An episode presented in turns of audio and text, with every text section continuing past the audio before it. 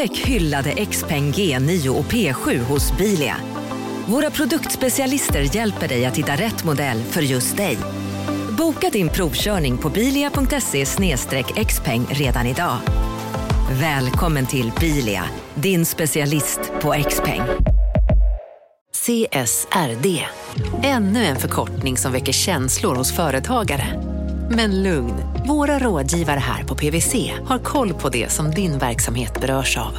Från hållbarhetslösningar och nya regelverk till affärsutveckling och ansvarsfulla AI-strategier. Välkommen till PWC. Ja? Hallå? Pizzeria Grandiosa? Jag vill ha en Grandiosa capriciosa och en pepperoni. Något mer? Med kaffefilter. Ja, Okej, ses samma. Grandiosa, hela Sveriges hempizza. Den med mycket på.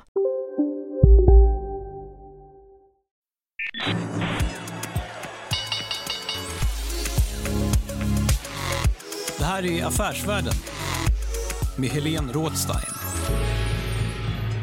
Hej och hjärtligt välkomna till podden Affärsvärlden där vi varje torsdag fördjupar oss i affärsvärldens journalistik. Jag heter Helene Rådstein och jag är redaktionschef på Affärsvärlden. Och nu sitter jag här med Sofie Närsumsson Ekvall. Och du är forskare på Handelshögskolan, men du var tidigare journalist fast du tröttnade på det. Varför då? Jag tröttnade väl inte på journalistiken i sig, men jag tröttnade väl på...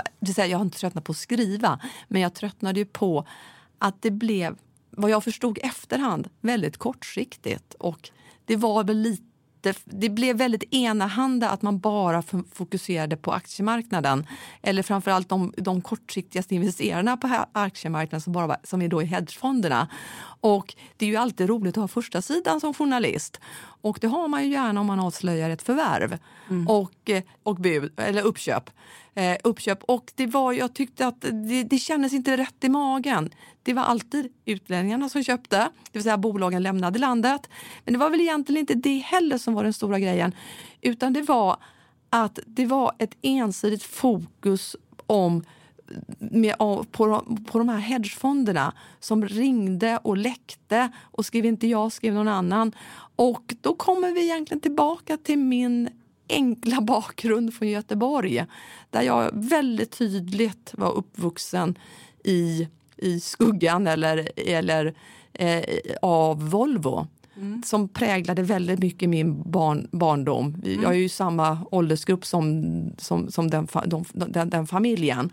Och eh, Volvo hade en väldigt stor, stor positiv påverkan på Göteborg under den tidpunkten. Och det var mycket så att säga, företaget, det var samhället, det var att bry sig om de anställda, det var en helhet.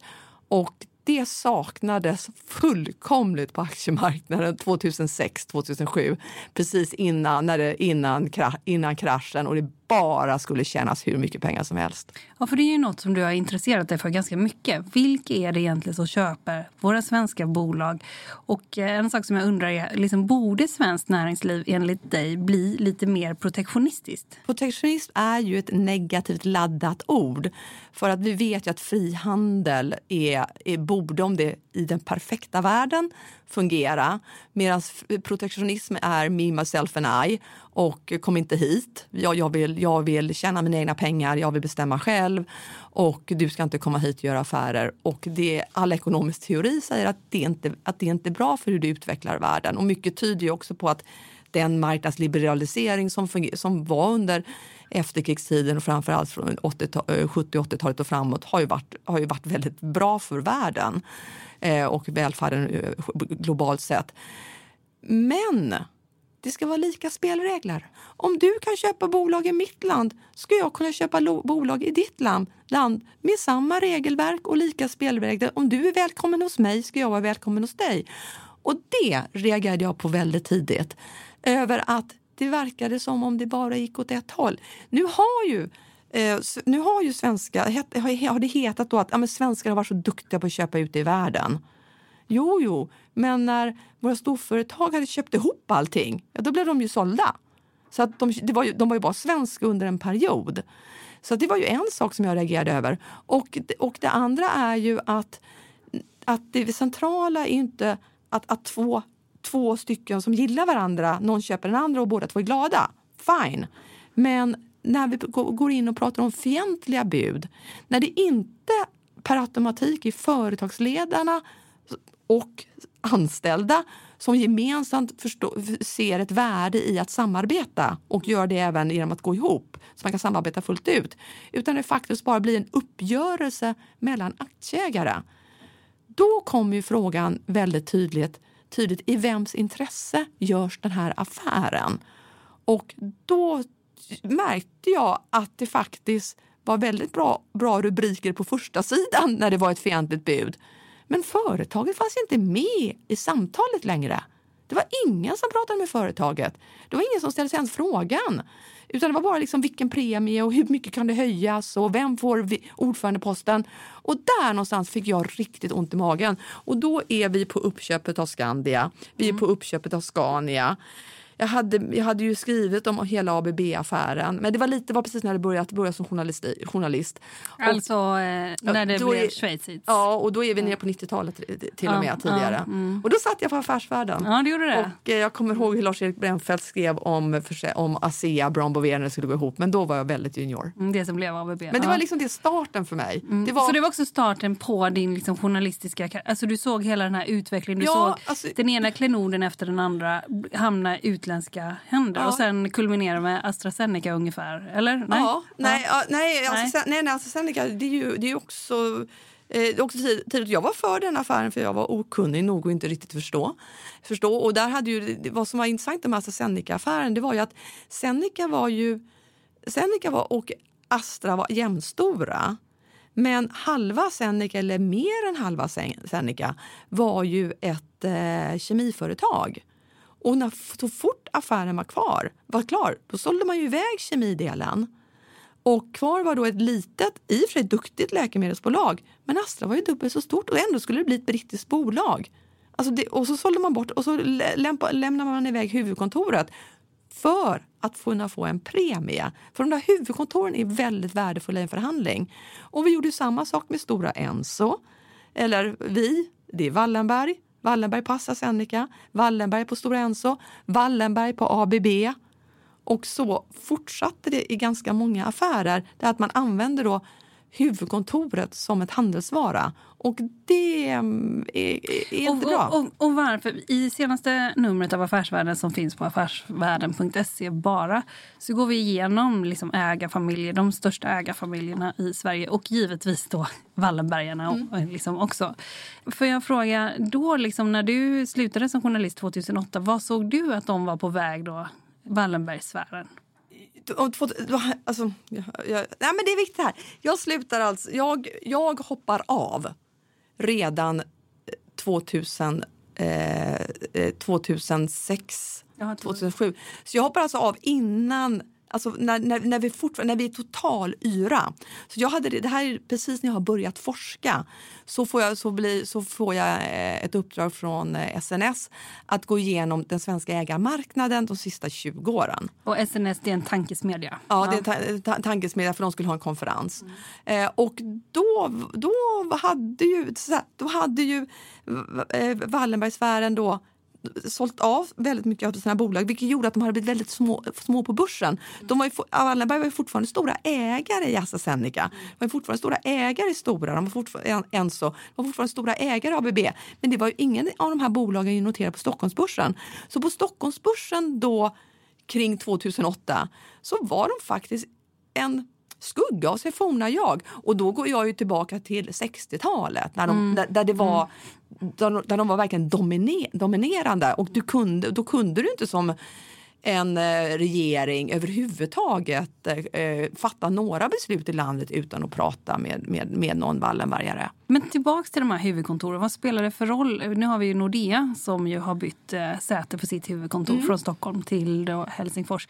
Vad spelar det för roll? Det är inte så många personer där som, eh, liksom, som jobbar på huvudkontoren alltid. Be- Berätta, liksom, varför är det viktigt? Alltså huvudkontoret är viktigt för att det är där du har den intellektuella kärnan av företaget. Oh -oh. Jo, nej, men det, det, det, det är klart. Men sen, sen har vi eh, i, det, i de gamla affärsmodellerna. Eh, du kan ju ha, du kan ju ha en IT-ingenjör säkert som sitter någon annanstans som är jätteviktig i, i, i, idag. Men eh, generellt sett så är ju där huvudkontoret finns, det är där mycket, i regel så är det mycket av där forskningen bedrivs. Det är, mycket, det är där du har de kvalificerade tjänsterna. Ekonomichefen, jurist, juristen, eh, ord, ordföranden sitter i närheten, vd, vd, vd, vd och ledningsgruppen träffas där. Så att det finns, eh, och det är också där du, du har, har eh, kontakter med lokalsamhället på ett, annat, på ett, på ett tydligt sätt. Så att, där, så att i, det, i det traditionella företaget så är huvudkontoret en, käll, en källa till eh, värdeutveckling för det omgivna samhället. Väldigt tydligt. Och då kan man tänka på att huvudkontoret kan vara stort. Men det kan ju också vara, vara huvudkontoret i, eh, i en, liten, en liten stad någon annanstans i Sverige. Men då är du ju del av det lokala samhället och, och, och, och hittar mycket av sina resurser därifrån. Man anställer folk och sånt där. Och det är ju ingen slump exempelvis det här med att man pratar om kluster. Vi har flera huvudkontor på samma ställe. Alltså Scania, Volvo, svenska båda två konkurrerar med varandra. Så det är ju liksom ingen slump. Det är ingen slump att Huawei valde Stockholm för sitt kontor ligga nära Ericsson. Så att det här är väldigt tydligt och när du har då alla, hela vår, vår IT-boom, ja, alla IT-företag IT, IT-företag eller ny startup, de vill ju sitta tillsammans, även de. Man sourcar resurser av varandra. Så att huvudkontorets placering är, är, är, är viktigt är viktigt. Men vi pratar om, eh, om det här man sålde ut de svenska företagen. Eh, och jag, jag sa att det, att det var lätt att köpa. Och så, när man att huvudkontoret blev liksom en handelsvara. Och det bygger lite på vår kontrollägarmodell. Där den dominerande ägaren som sitter på A-aktier då kan, bestäm, kan, då få en pre, kan då få en premie på sina A-aktier. Och i den premien kan man då stoppa in lite huvudkontor, man kan stoppa in ordförandeposten, man kan stoppa in vd-posten och sådär, de här mjuka värdena. lite, lite. Men, sen, men du näm sen nämnde du Nordea och då kan vi tänka lite, då ska vi ta, ta med den andra delen som jag också upptäckt då, eh, framförallt genom min forskning efter, senare. Och det är ju att de institutionella investerarna alltid säljer. Ja. Och, då har vi, och det är egentligen det som är en, en del av svaret till varför Nordea... Okej okay, okay att Nalle Wahlroos och kom ihop sig med en svensk finansminister.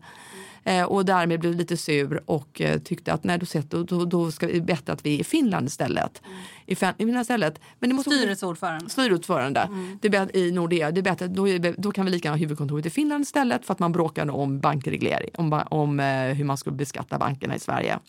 Det är väl fortfarande otydligt förresten hur den beskattningen ska gå till tror jag. Ja, och, mm. men det är inte det som är problemet idag. Problemet idag det är väl att det, har man, det, det, finns, det, det, blev ingen besparing av att flytta till, Nord, flytta till, eh, till eh, Helsingfors. Det finns ingen, inga uppgifter någonstans att de har tjänat en spänn.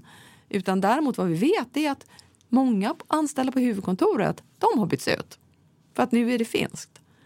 Eh, men sen kan vi säga att själva, själva flytten har ju gått bra. För svenskar samarbetar väldigt bra med finnar. Så att det är ju en traditionell där. Så, att, så att det, det, finns det. Men det finns, inget, det finns ingenting som tyder på att det var något positivt med flytten. Men det intressanta är då att de svenska institutionerna upplever sig inte själv som makt, eh, som, eh, som att jobba med makten alls.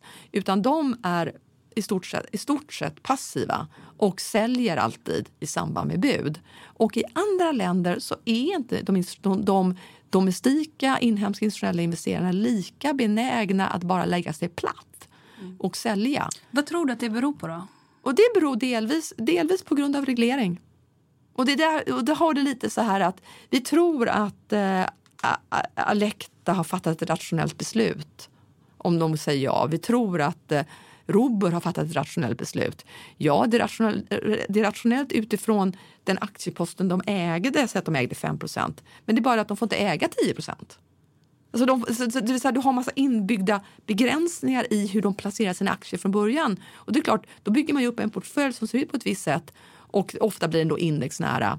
Så att, eh, historiskt så har det varit väldigt enkelt för, för de institutionella investerarna att bara sälja. Kursen har gått upp på kort sikt. Vi, det, är bra, det är bra för den här indexet den här månaden. Det är bra för våran, vårat track record det här, det här kvartalet och så har man sålt.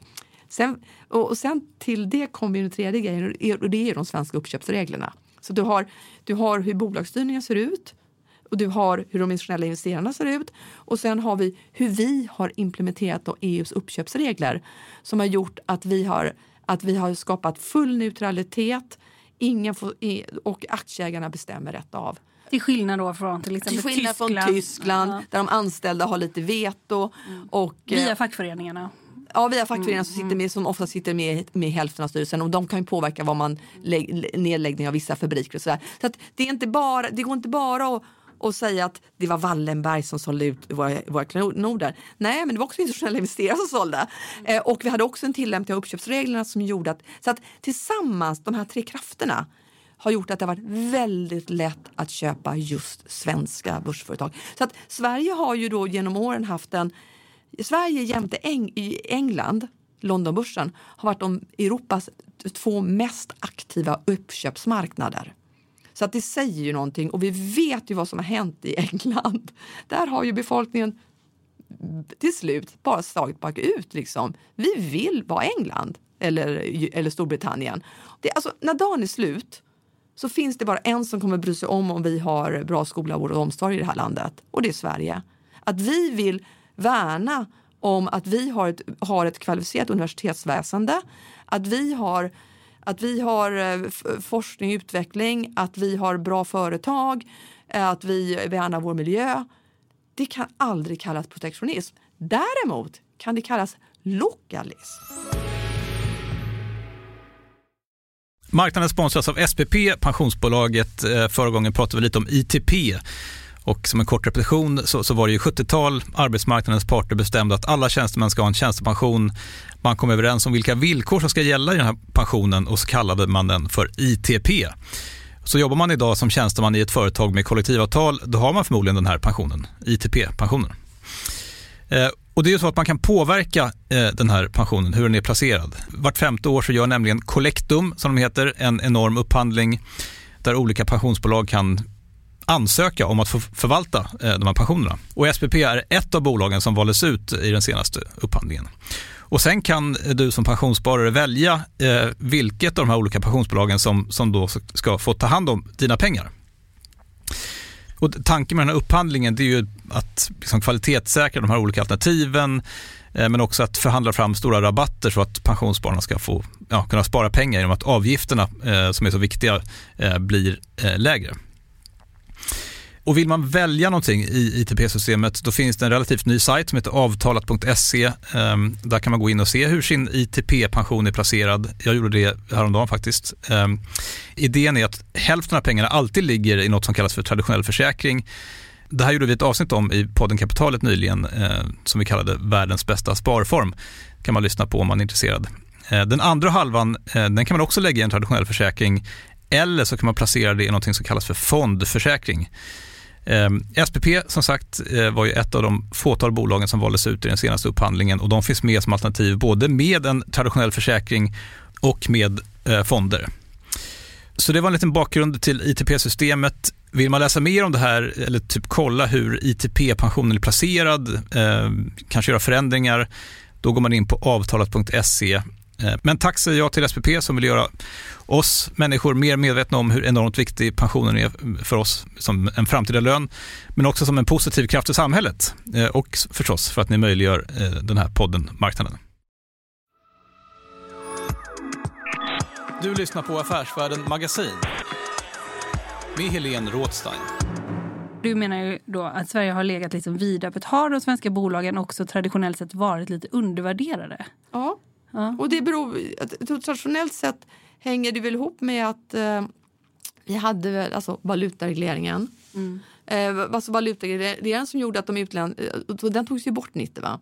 Eh, och den eh, som gjorde att, eh, eller A-aktierna, att, eh, valutaregleringen tog bort först och sen, tog, och sen man möjliggjorde man för för utlänningar att köpa de här AB-aktierna A-aktierna ordentligt. Det, kom, det var ju eh, svängningen där 90-tal, 90-talet. Och innan Dels så fanns det ju ingen internationell marknad.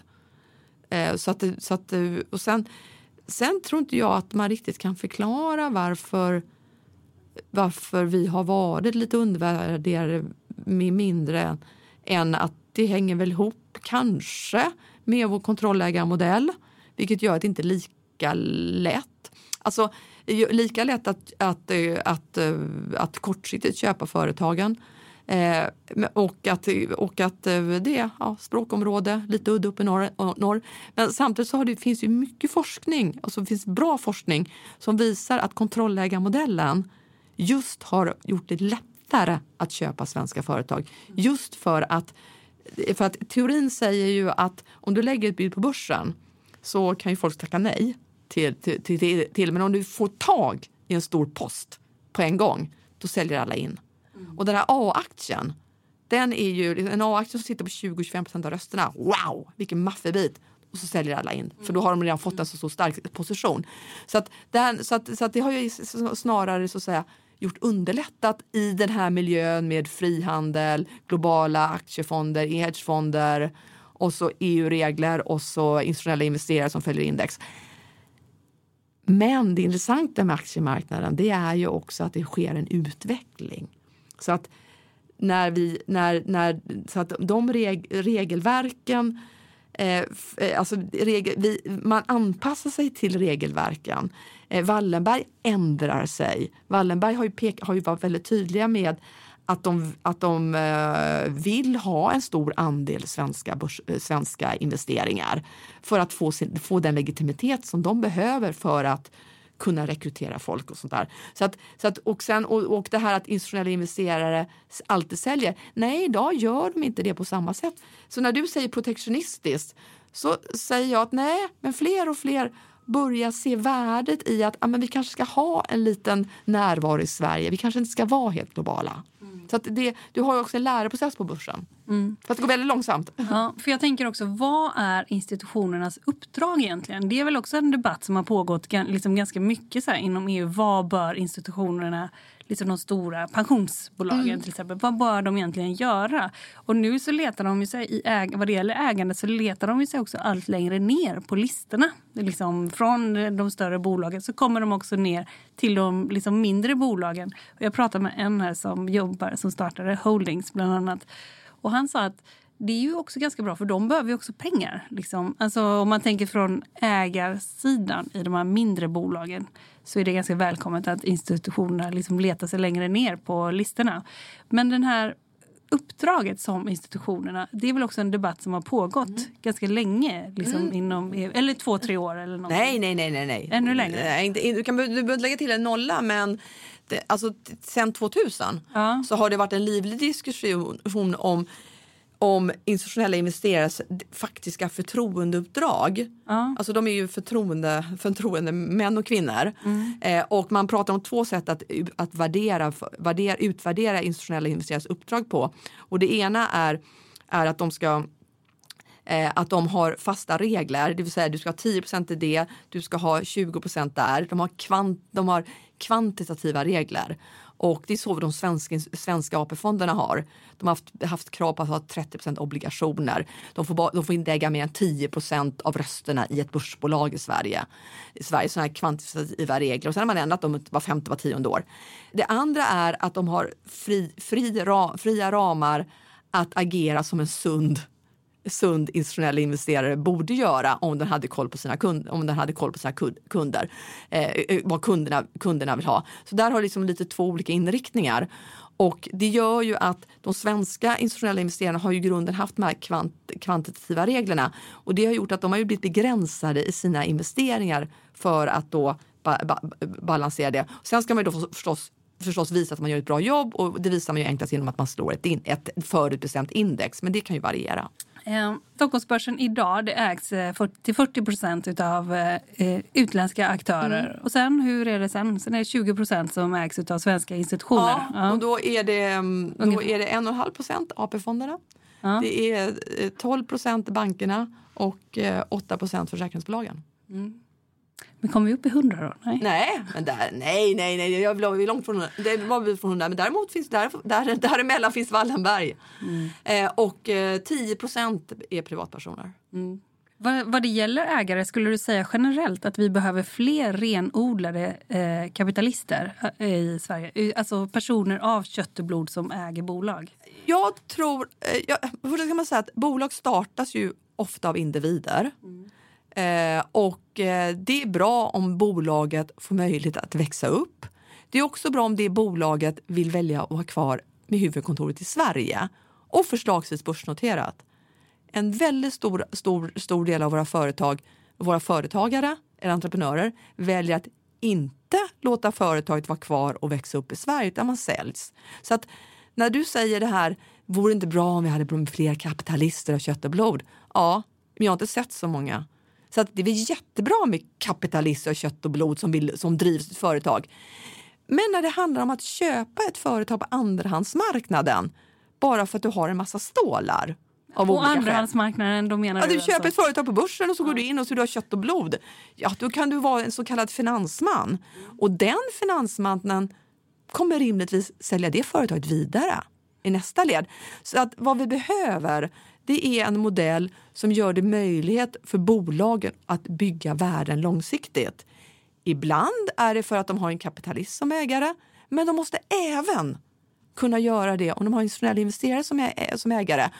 Och det Som är- huvudägare. Som huvud, som, eller massa institutioner som huvudägare. Och det beror ju på att vi har något som heter aktiebolagslagen som gör att som gör att företagets tillgångar tillhör ju företaget. Ägaren äger ju bara aktier. Sen finns det ytterligare en dimension som man faktiskt väljer att tänka bort lite barnsligt. Det är att det finns en stor risk med ägare av kött och blod. Det finns en hundraprocentig dödsfallsrisk. Och det gör ju att alla bolag som redan har funnits i 30 år, ja de har ju inga, inga entreprenörer som ägare längre. Ibland är de andra generationen och när de kommer till tredje generationen, ja då har de väldigt sällan en mycket kompetent chef på toppen, såvida inte de har rekryterat någon extern. Eller så har man sålt, sålt till någon annan. Och då är de institutionella investerare där i alla fall. Så att vi måste kunna det är jättebra med en kapitalist som går in, all in i ett företag och utvecklar det, gärna, i- gärna i 30, 30 år, lämnar över sina barn och allting. Men vi måste kunna möjliggöra en mångfald av ägarformer, ägande, mångfald i ägandeledet på våra, på, på våra, på, i våra börsbolag. Och, för, och det betyder att styrelserna, oavsett hur ägaren ser ut, ska kunna vara stark nog och tydlig nog att driva, kunna driva företaget med hållbart värdeskapande. Och då är vi inne på en ägar, ett syn på ägande som skiljer sig väldigt mycket från det vi brukar prata om i Sverige. Då får vi titta till England, vi får titta till Frankrike, vi får titta till USA, Kanada, Tyskland. Vi kan titta på mass, Italien, vi kan titta på massa olika länder som alla har sett samma sak. Och det är att vi måste stärka styrelsen. Så eh, styrelsens roll i bolaget. Medan i Sverige så tittar vi alltid på ägaren. Och det är klart, har vi en ägarmodell som gör att den som är dominerande ägare ofta styr hela styrelsen. Ja, det är klart, då, måste, då blir vi besatta av letandet efter den där goda kapitalisten. Vi har inte sett så många av dem. Vi vet, vi har, ju- så, så att jag menar, det är inte liksom, det inte- vi kan inte bara säga att det ska vara en lösning, men det är väldigt många i Sverige som gärna ser den enda lösningen. Du lyssnar på Affärsvärlden med Helene Rådstein. Eh, Marknaden sponsras av Karla. Eh, Vi pratar ju en hel del om bilar här- på kontoret. Eh, Karla har ju skapat, skulle jag säga, det som är standarden för hur man idag köper och säljer bilar på nätet. Eh, kort bakgrund bara. Eh, Karla säljer och leasar begagnade elbilar eh, och laddhybrider på karla.se. Alltså en helt eh, digital upplevelse. Och man har gjort det här med ett nästan maniskt fokus på vad en bilköpare faktiskt behöver. Jag gjorde ju en intervju med en av grundarna, Patrik Illerstig, i marknaden här eh, ganska nyligen, eh, daterad 25 mars, om man vill lyssna på den. Eh, men där berättar han hur de kom in i det här lite från vänster för att försöka uppfinna hela den här liksom bilköpupplevelsen från början. Och de har idag, vilket är rätt otroligt, 4,8 i betyg eh, på Trustpilot. Jag, jag har sett många företagssidor på Trustpilot, men det här är nog bland eh, det bästa jag någonsin sett faktiskt. Man kan sälja bilen till Karla också. Då går man in på karla.se, delar lite info om bilen, sen får man en gratis värdering och ett bud. De hämtar bilen helt gratis i hela Sverige och så har man pengarna på kontot i samma stund som de hämtar bilen. Det är grymt. Eh, så ska du köpa en ny bil eller sälja din gamla, eller båda delar för den delen, gå in på karla.se och eh, kolla. Alltså karla.se och Karla stavas med C. Tack så mycket till Karla. Om vi ser då till eh, aktiebolagslagen så eh, precis innan vi satte oss här så mm. hann du säga att den är helt feltolkad. Eh, man, har tolkat, man har valt att bara ja. tolka den liksom till förmån nästan för aktieägare. Men kan du utveckla det lite grann? Ja, och det, är, och det är egentligen precis det du sa från början. Man har tolkat den till förmån för den aktieägaren som är störst. Men, men sen ska vi veta då att, att uh, vi har traditionellt sett ett väldigt starkt minoritetsskydd. Så det, i när vi pratar om det här... Stark... Men det har ju också utnyttjats, ja. eh, minoritetsskyddet ja. av aktivistfonder. Ja, aktivistfonder. Ja, precis. Ja, det är utländska aktörer som kommer hit och gör det, så, gör det som de själva vill. Så därför mm. måste vi återigen vi måste utveckla vår modell. Men när vi, också, när vi pratar om det här starka, och det är, också, det, det är så härligt här. Vi pratar om att vi måste ha mer kapitalister av kött och blod. Ja, men historiskt så är det väldigt tydligt att förtroendet för den här kontrollägarmodellen vilar väldigt starkt på en bra relation, på en tillitsfull relation mellan kontrollägaren och minoritetsägaren. Så att det är egentligen minoritetsägarna, vi kan kalla det småsparare ibland, som ger den här kontrollägaren legitimiteten på börsen. På börsen och då får den ett bra aktievärde och sånt där.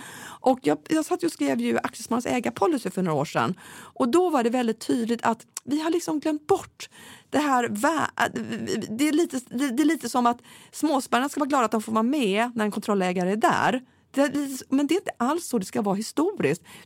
och tittar du aktiebolagslagen under, flera, under, senast, under 1900-talet framåt så har det varit jätteviktigt när man tillsätter styrelseposter och sånt där att man även ska ha, ha minoritetsaktieägarna och småaktieägarna i, i beaktande. Och vi hade ju rösträttsbegränsningar i banken under massa år. Ex, exempel, exempelvis i Skandia fick man inte rösta för mer än 5 procent. Så, alltså, det finns massa olika sätt att stärka andra, andras aktörers andra aktörers röst. Sen av olika, så, så, så, olika skäl så kom 60-70-talet och det blev väldigt mycket, mycket, mycket fackligt, det blev väldigt mycket konfiskationsskatt, det blev väldigt höga skatter och utdelningar så, så att till slut så tuppade liksom de svenska ägarna av och sa enough is enough och så kommer hela den här marknadsliberaliseringen. Och då kan vi säga då att de svenska ägarna roffade åt sig så mycket mycket de kunde för att stärka aktieägarnas roll. Och det gjorde de ju med all rätt med tanke på att det var en stor socialiseringsvåg som pågick i Sverige med löntagarfonder och sådär. Så att det var helt förståeligt. Men idag när vi återigen... När, när återigen. När man ligger lite vidöppet? Liksom. Ja, sen, sen sålde vi ut alla bolag. Så att idag när vi nu måste börja prata om att, vi måste, att företagen måste bygga värde i ett hållbart, för ett hållbart samhälle, då måste vi börja tänka i nya banor. Då kan vi inte säga att det är bara aktieägarna som ska bestämma eller den fina kapitalistiska kontrollägaren kött Göteborg. Så dels, dels finns han inte, inte så ofta i alla fall.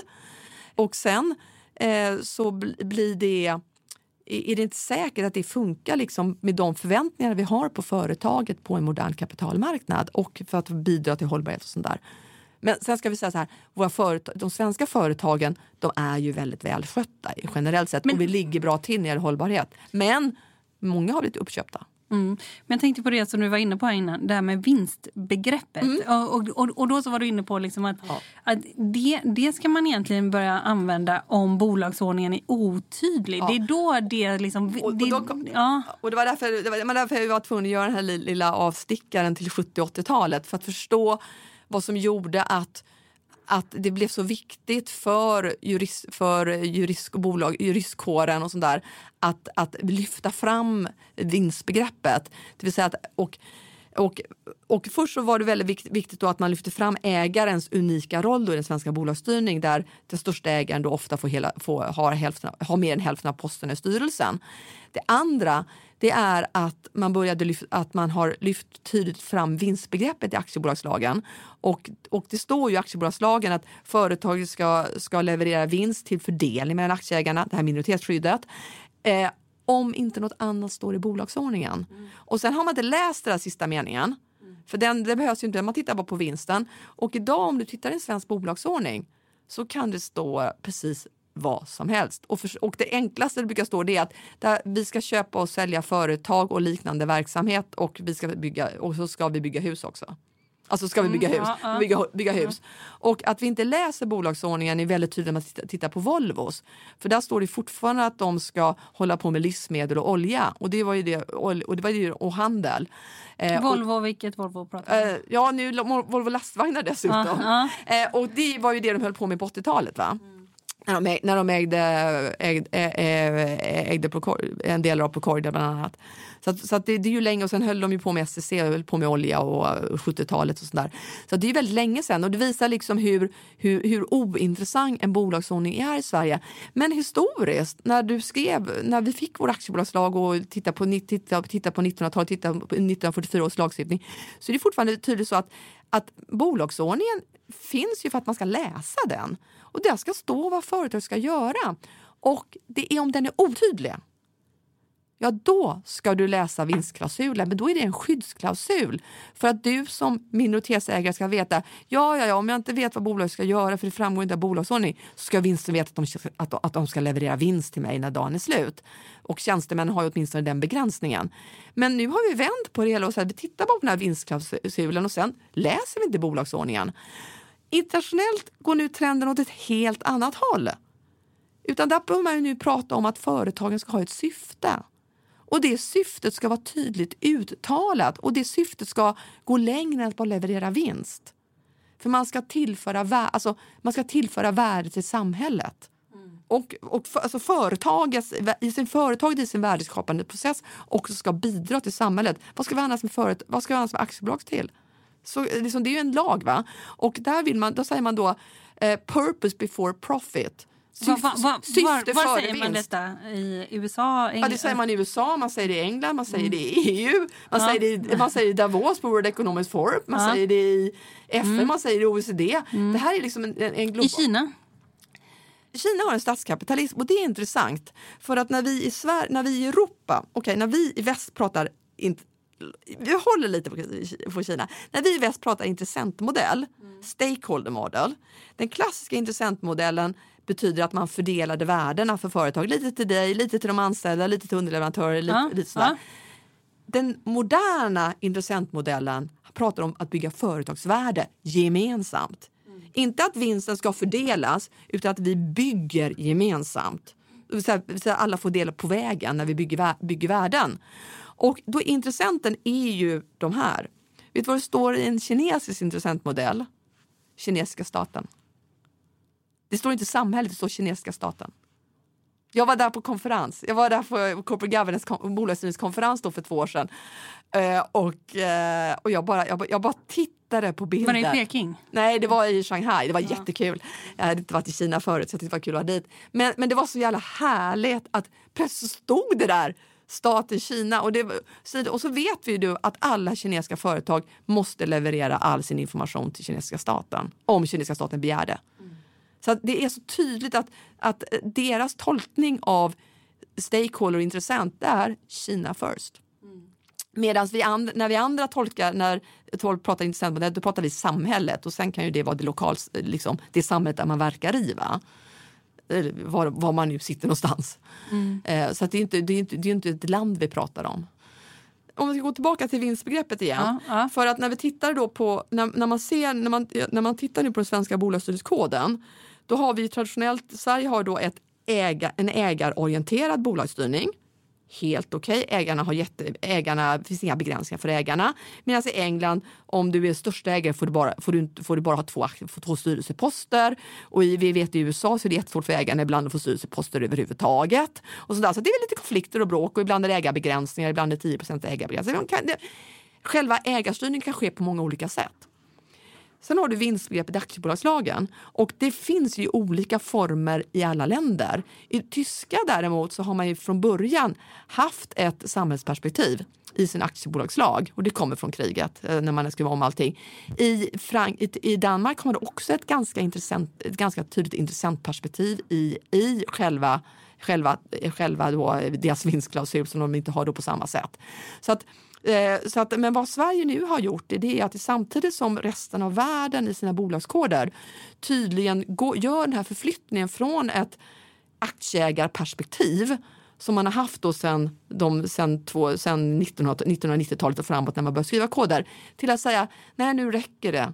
Det har varit för mycket för, för fokus på aktieägarna här och nu. Vi måste ta in mer av ett intressentperspektiv för vi tror att det är värdeskapande för, för aktieägarna också. Och det ser vi komma nu? Och det ser vi komma nu. Och jag alltså i Sverige också? Nej. Nej, inte alls. Nej, nej. nej inte alls. Det är tvärtom. Sverige, men jag, jag läste precis igenom de 13 senaste skrivna, omskrivna bolagsstyrningskoderna. Det finns ett hundratal, inklusive ett namn. Eh, men för de är också nyskriven. Där alla skriver just det här. Och du har, skriver du så att vi går från ett aktieägarorienterat synsätt till ett mer av ett intressant synsätt för att det är värdeskapande för aktieägarna också, det vill säga den här långsiktigheten. Eh, och du har ju i USA så har du det här roundtablet med de hundra direktörerna som gick ut och sa att nu är aktieägardiskursen död. Nu vill vi ha mer fokus på intressentvärde för vi tror att det är, är bättre för legitimiteten för bolaget och det är bra för samhället. Och aktieägarna tjänar på det också. På, på det också. Medan Sverige står på samhället marsch. Eh, vi står på, vi står på, stället, står på stället marsch och skriver, och det här har till och med kollegiet gått in och kollegiet för bolagsstyrelsen till och med skrivit in vinstbegreppet i aktiebolagslagen för att, för att förstärka Ja, det är det senaste som har hänt nu. Ja, ja. Att, att, för att, för att man till och med vill förstärka att det är ett ägarorienterat synsätt. Så det är fel på båda leden. Du kan vara ägarorienterad men ändå ha ett intressant perspektiv för att ägarna är ju en del av samhället de med. De är en av flera aktörer. Medan här så tycker man att vinsten är så helig så det, så det, måste vara så tydligt. Så att man säger, man säger, skriver till och med direkt ut att vi, vi, vi, vi, vi, vi eh, tar avstånd från ett intressentperspektiv. Men så allting bygger, precis som du säger, på att vi älskar den här idén om kapitalisten av kött och bord som är långsiktig och tar ansvar för alla. Eh, men gudskelov så ändrar de sig faktiskt på en annan punkt. För att i när de skulle komma ut med den nya koden då skriver man... Och de som kommer ut med den nya koden, det här borde jag ju veta, men vilka är det? Nej, det är, det, du är helt rätt, du ska inte veta det här. Nej, det är så. Hela affärsidén med Kollegiet för svensk bolagsstyrning, ja. och du, jag tror att du vet, nej det vet du inte heller, för det är också affärsidén, eh, det är att ingen ska veta om den. Utan vi har någonting som vi kallar självreglering i Sverige. Och det betyder att parterna på aktiemarknaden eller på kapitalmarknaden, de själva sätter sig i en ring och så kommer de överens. Men i den ringen sitter inte du och jag med. Eh, I den ringen sitter inte facket med eller några representanter från de anställda. Och i den ringen sitter inga forskare med heller, så det var jag då. Eh, och i ringen finns eh, inga, alltså inga intressenter överhuvudtaget förutom de som de facto jobbar på aktiemarknaden och det är en del jurister och det är en del ägare och det är en annan företagsledare eh, och någon kapitalförvaltare det vill säga de som är riktiga insiders och de känner varandra väldigt väl de här. Och de är väldigt måna att komma överens för nästa gång kanske vi sitter i samma båt och jag ska göra upp om en affär. Så att de sitter och bevakar på varandra och ingen sticker ut, sticker, sticker ut för mycket. Och över hela det här vakar någonting som heter Svenskt Näringsliv. Arbetsgivarorganisationen? Arbetsgiv, den arbetsgivarorganisationen som är väldigt mån om att behålla ett svenskt ägarperspektiv. Men de borde väl vara intresserade av... Alltså, de driver ju alltid så här, Sverige är ett exportberoende land. Vi borde väl ja, ha... men de driver också att vi vill bestämma själva. Ja. Det vill säga våra svenska ägare ska få bestämma själva och ingen ska komma och lägga sig Och det beror ju i sin tur på, nu är vi inne på min senaste forskning här, liksom det här den här idén om att det är bra att vi har en konflikt mellan, fack, eller konflikt mellan fackföreningsrörelsen och Svenskt Näringsliv när det gäller lönesätt, lönebildningen i landet. Och att det är bra att man har en tydlig motpart för då kan man förhandla. Men då gör man ju egentligen inget och, och sen skyddar man då de här, eh, så ser man till att vår exportindustrin har en schysst löneökning och, och att exportindustrin tjänar, tjänar sina pengar då för att vi är en öppen, liten öppen ekonomi. Det är bara att den här delen av ekonomin ju, blir ju mindre och mindre. Så att de anställda i de svenska exportföretagen, det vill säga det klassiska metallkollektivet, de är ju färre och färre. Och färre. Så att där har du att vi låser fast oss vid en, vid en idé om att svenskt näringsliv är så viktiga att sätta agendan på lönerörelsen och, och i förlängningen så är det så viktigt att vi har tydliga, då måste man ha en tydlig förhandlingspart och då är det ägarna och då är det viktigt att ägarna får bestämma och då är det viktigt att ägarna får bestämma sina egna börsföretag också fullt ut. Så att man, för att man håller liksom, så se till så facket, de anställda är organiserade bara för att hålla på egentligen med lönerörelse och sen kan man hålla på med omställningsförsäkringar och sånt där också, vilket har varit väldigt, väldigt duktiga. Men effekten har ju blivit att det är väldigt lätt, inte bara att köpa svenska börsföretag, utan också att strukture- omstrukturera svenska börsföretag. Så att det är väldigt lätt, det är väldigt lätt att lägga ner en fabrik i Sverige. Och då är vi tillbaka på Findus. Du ser, allting hänger ihop.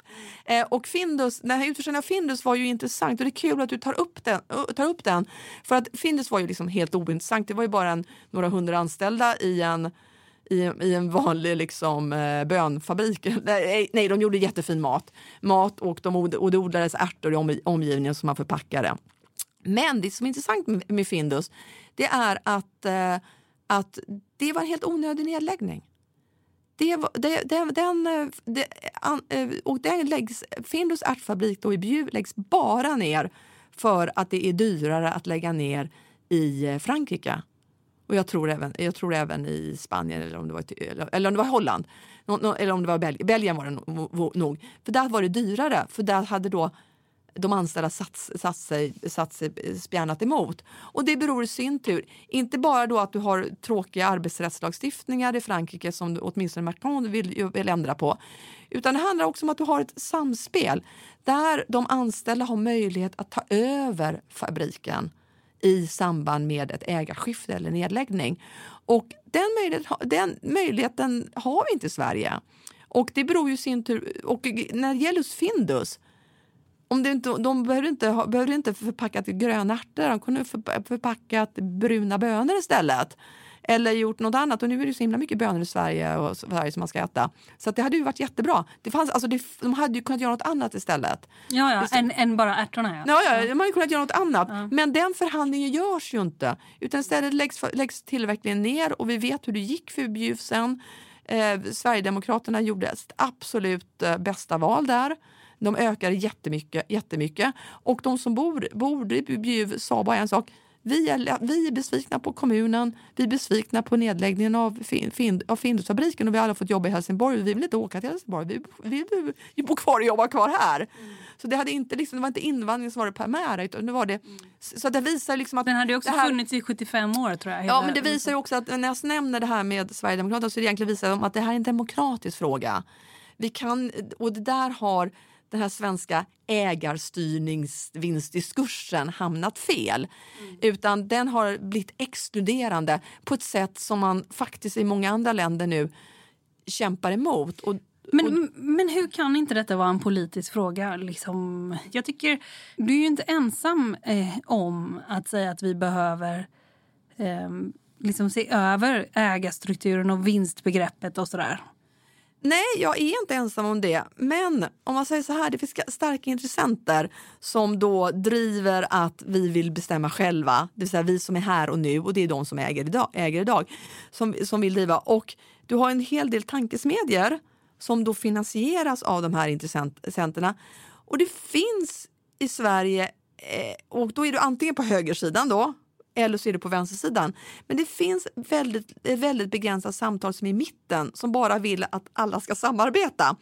Eh, Ja, men och- som ser till problemen istället Ja, för men som ser nej, som till ser till- poli- politiken. som ser till möjligheterna Ja. vad som händer om vi väljer att samarbeta. Det säga om, om vi får de anställda olika intressenter och ägarna att samarbeta kring att bygga företagsvärlden. Och kanske att man gör det lite, lite, lite eh, inte överdrivet så enkelt att köpa svenska börsföretag och inte bar, och, och bjuder in flera till, att, till, till, till, eh, till drivandet av, av, av, för, av företag, företag, företagen.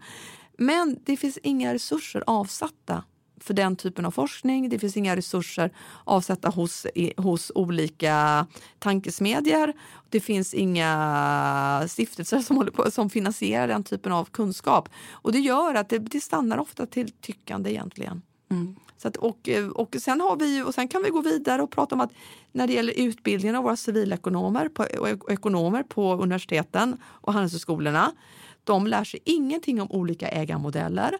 De lär sig ingenting annat än vinstmaximering. Avtagande marginalnytta. Ja, nej, men det, så att vi har, vi har väldigt, det är väldigt enkelt, men gå, åker, åker du till Oxford, åk till Stanford, åk till Harvard. Åk till Frankrike, åk till Paris. Där har du en vital diskussion om olika ägarmodeller, olika vinstbegrepp och allt sånt där. Och i Norge så har du forskning på området, i Danmark har du forskning på området, i Finland har du forskning på området, inte Sverige. Vi vet bäst. Sofie Narsson Ekvall, forskare på Handelshögskolan och tidigare journalist. Tack så mycket för att du kom hit och diskuterade ägarfrågor. Tack, tack. Du har lyssnat på en podd från Affärsvärlden. Jag heter Helene Rådstein och är redaktionschef på Affärsvärlden. Mer fördjupande journalistik om näringslivet finns både på nätet och i Sveriges äldsta och faktiskt bästa affärsmagasin. Du hittar oss enklast på affärsvärlden.se och podden den är tillbaka om en vecka. Stay tuned, eller som man säger på svenska kanske, håll ut. Hej då!